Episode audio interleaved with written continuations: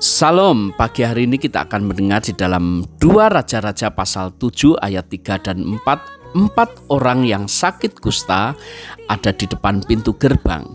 Berkatalah yang seorang kepada yang lain Mengapakah kita duduk-duduk di sini sampai mati? Jadi sekarang marilah kita menyeberang ke perkemahan tentara Aram.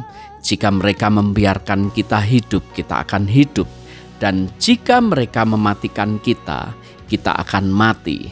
Amin. Saudara, ada yang berkata, "Diam itu emas." Bisa jadi itu benar. Tujuannya mungkin supaya persoalan yang sudah ada tidak semakin keruh. Ada juga diam karena marah.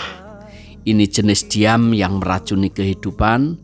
Saudara dan saya tidak boleh ada di sana ada juga diam karena tidak tahu yang harus dilakukan. Ini jenis diam di dalam kepasrahan uh, saat menemui jalan buntu.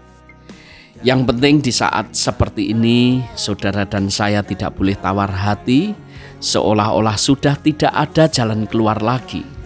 Diamlah, namun tetap percayalah bahwa ada Tuhan di sana. Saudara, ada juga jenis diam yang lain, di mana kalau diam saudara akan mati. Saudara kita tidak boleh terjebak di dalam situasi seperti ini. Ini seperti menghadapi sebuah api, sekalipun kecil kalau itu ada di area membahayakan, maka jangan menunggu. Jangan biarkan api tersebut merusak segalanya. Saudara tidak boleh diam.